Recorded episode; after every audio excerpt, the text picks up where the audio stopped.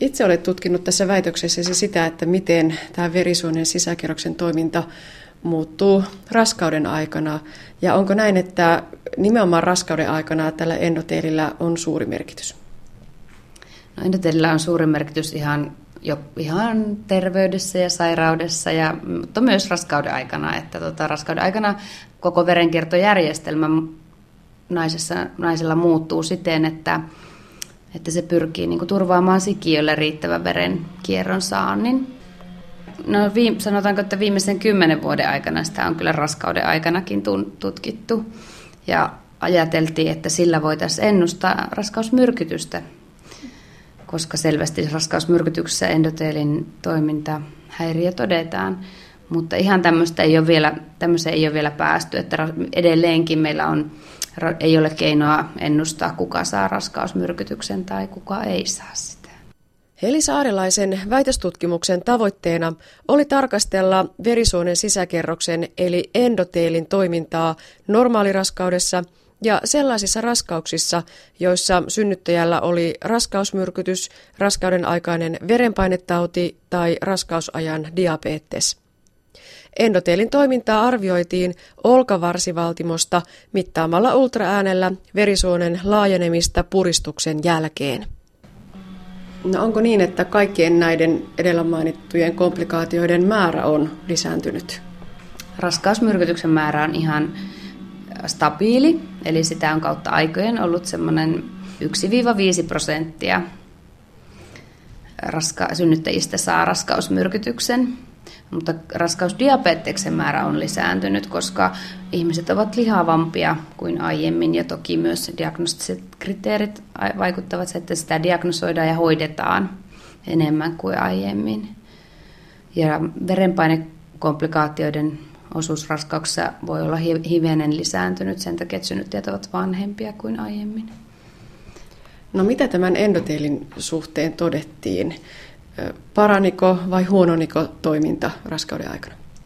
Normaaliraskauksessa endoteelin toiminta hivenen parani, eli verisuonet laajenivat stimuluksen jälkeen hieman paremmin kuin sellaisilla kontrolleilla, jotka eivät olleet raskaana, tai sitten myöskin toinen tutkimus oli sellainen, jossa nämä raskaana olevat toimivat omina kontrolloinaan, eli heitä tutkittiin sitten raskauden jälkeen. Niin raskauden aikana endoteelin toiminta oli parempi kuin ei raskaana olevilla. Ja tämä kertoo siitä, että jostain syystä se typpioksidin saatavuus on lisääntynyt raskauden aikana ja se on ihan tarkoituksenmukaista sen sikiön hyvinvoinnin kannalta. Eli raskaudessa on jotakin, joka tavallaan ehkä suojaa verisuonia tai saa ne voimaan hyvin. No entä sitten näiden komplikaatioiden aikana? Komplikaatioiden aikana aiemmin on todettu, että raskauskomplikaatioissa on hyvinkin poikkeavaa endotelin toimintaa, mutta meidän tutkimuksessamme tilastollista eroa ei tullut normaaliraskauksiin verrattuna näihin meidän raskauskomplikaatioihin, eli raskausmyrkytyspotilailla ja verenpainepotilailla ja raskausdiabetespotilailla oli lähes yhtä hyvä endotelin toiminta kuin normaaliraskauksissa.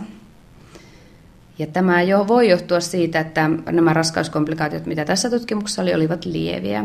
Eli potilailla ei ollut, kenelläkään ei ollut vaikeaa varhaista raskausmyrkytystä, joka on melko erilainen sairaus kuin myöhäinen loppuraskauden raskausmyrkytys. Tai sitten siitä, että olkavaltimon mittaus ei ollut tarpeeksi herkkä tähän sairauteen.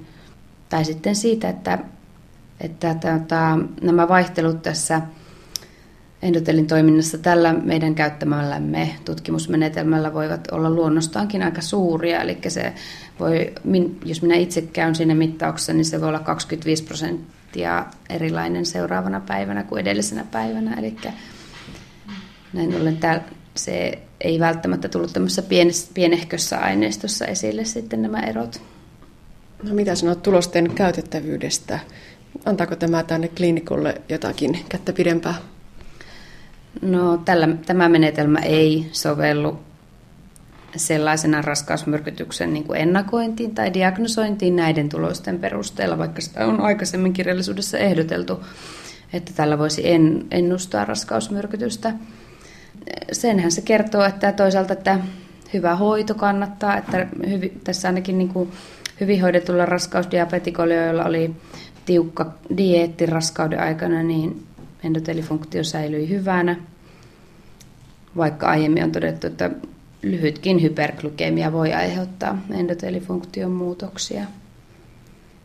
Ja tietysti sen, sitähän se kertoo, että tärkein löydys, mitä se kertoo kliinikan työssä, niin on se, että prim, primääripreventio on tässä vaiheessa täysin mahdollista vielä, eli sepelvaltimotaudin ehkäisy silloin, kun endoteli ei ole vaurioitunut, on oikein hyvin mahdollista. Ja koska raskausdiabetikolla etenkin oli taipumusta siihen, että heidän painonsa ja verenrasvansa ja sokerinsa nousivat vielä synnytyksen jälkeen, niin heille se olisi erittäin tärkeää sitten informoida, että kun heillä on suurentunut riski sairastua kakkostyypin diabetekseen, joka on kaikista tärkein se pelvaltimotaudin riskitekijä suomalaisnaisilla, niin olisi hyvä heidän aloittaa se ehkäisevä työ jo nyt.